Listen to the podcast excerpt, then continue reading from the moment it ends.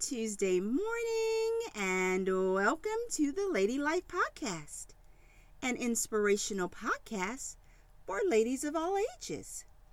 To learn more about Lady Life, you may visit our website at lovethelady life.net. Again, that's lovethelady life.net. Well, good morning. I am your host, Kimberly Gladney Christian author and the creator of the Lady Life magazine. Thank you so much for joining us. Today's episode is entitled Simplify. Wouldn't we all love to just simplify? So, this month of August, Lady Life is celebrating grace. And a great way to simplify your life is to have confidence in God's grace. There is grace for every area of our lives. In fact, the Bible tells us in 2 Corinthians chapter 12 and verse 9, this is what uh, the Apostle Paul says that God says. God says, My grace is sufficient for you. My loving kindness and my mercy are more than enough, always available, regardless of the situation. For my power is being perfected and is completed and shows itself most effectively in your weakness. I love that. And I read that from the Amplified Version. I absolutely love it.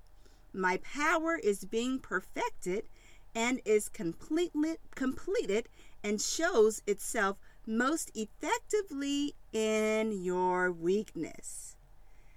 This morning, let's take a look at Proverbs 31 and who the Bible describes as the worthy woman or the virtuous woman.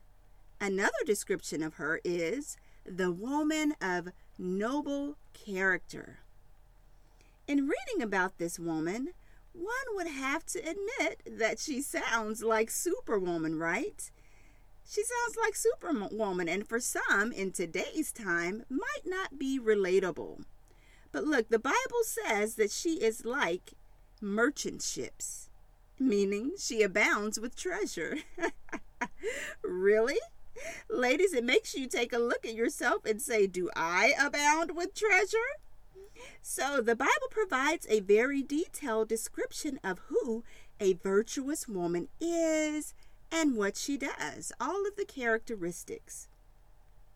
In my studies of this woman, I have come to realize that she is one of simplicity and she knows what is priority in life. She knows the priority.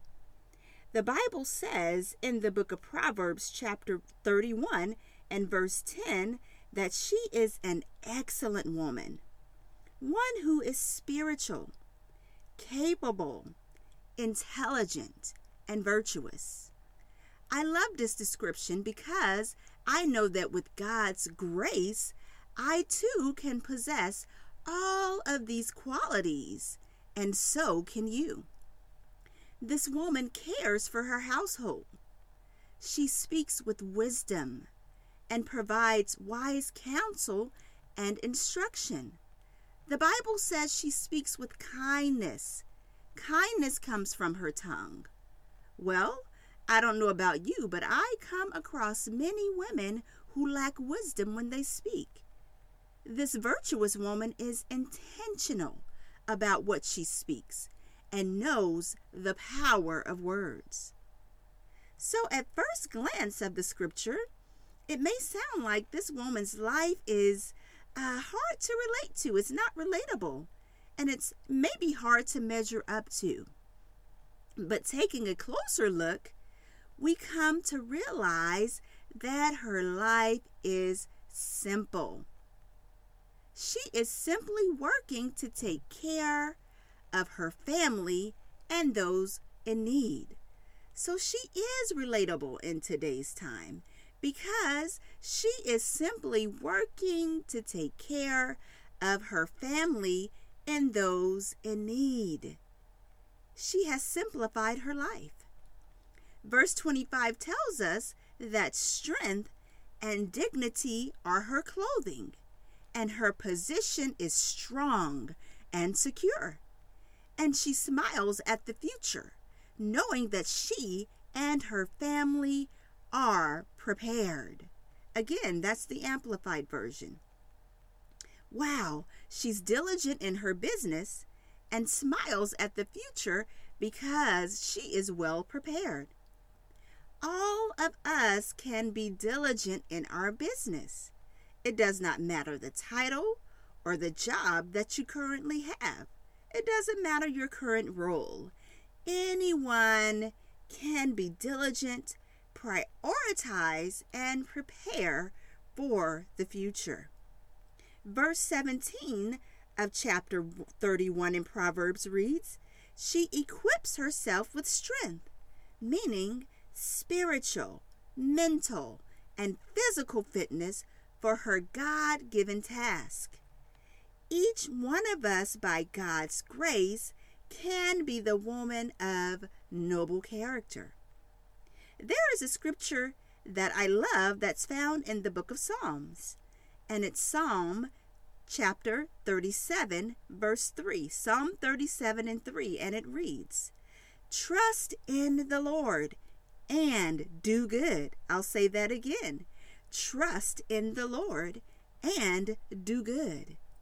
If we simply trust in the Lord and do good each day of our lives, we can be virtuous. What does simplify mean? It means to make simple or to streamline. A lot of you that are in corporate America know what that word streamline means, right? That's used often. One definition says to reduce to basic essentials. Let's think about this for a moment. To reduce to basic essentials how much peace of mind would we have if we reduce to basic essentials? Many times our lives are filled with stuff. Stuff. It's filled with worry and anxiety about the things that do not have true value. Our lives can be very stuffy, as I like to call it. The book of Matthew, chapter 6, and verse 33 says this But first and most importantly, seek, aim at, strive after God's kingdom and his righteousness, his way of doing and being right, the attitude and the character of God.